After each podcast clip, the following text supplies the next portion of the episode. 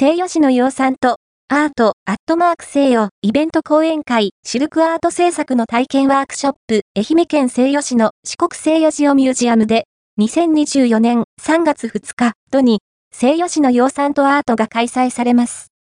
野村シルク博物館で長年静止に携わってこられた三田館長の講演があります。アート、ヒバール、エンドの遠藤隆子氏や、戸塚市宗教会の島岡淳子氏をお招きしシルクアート制作を体験するワークショップを行います。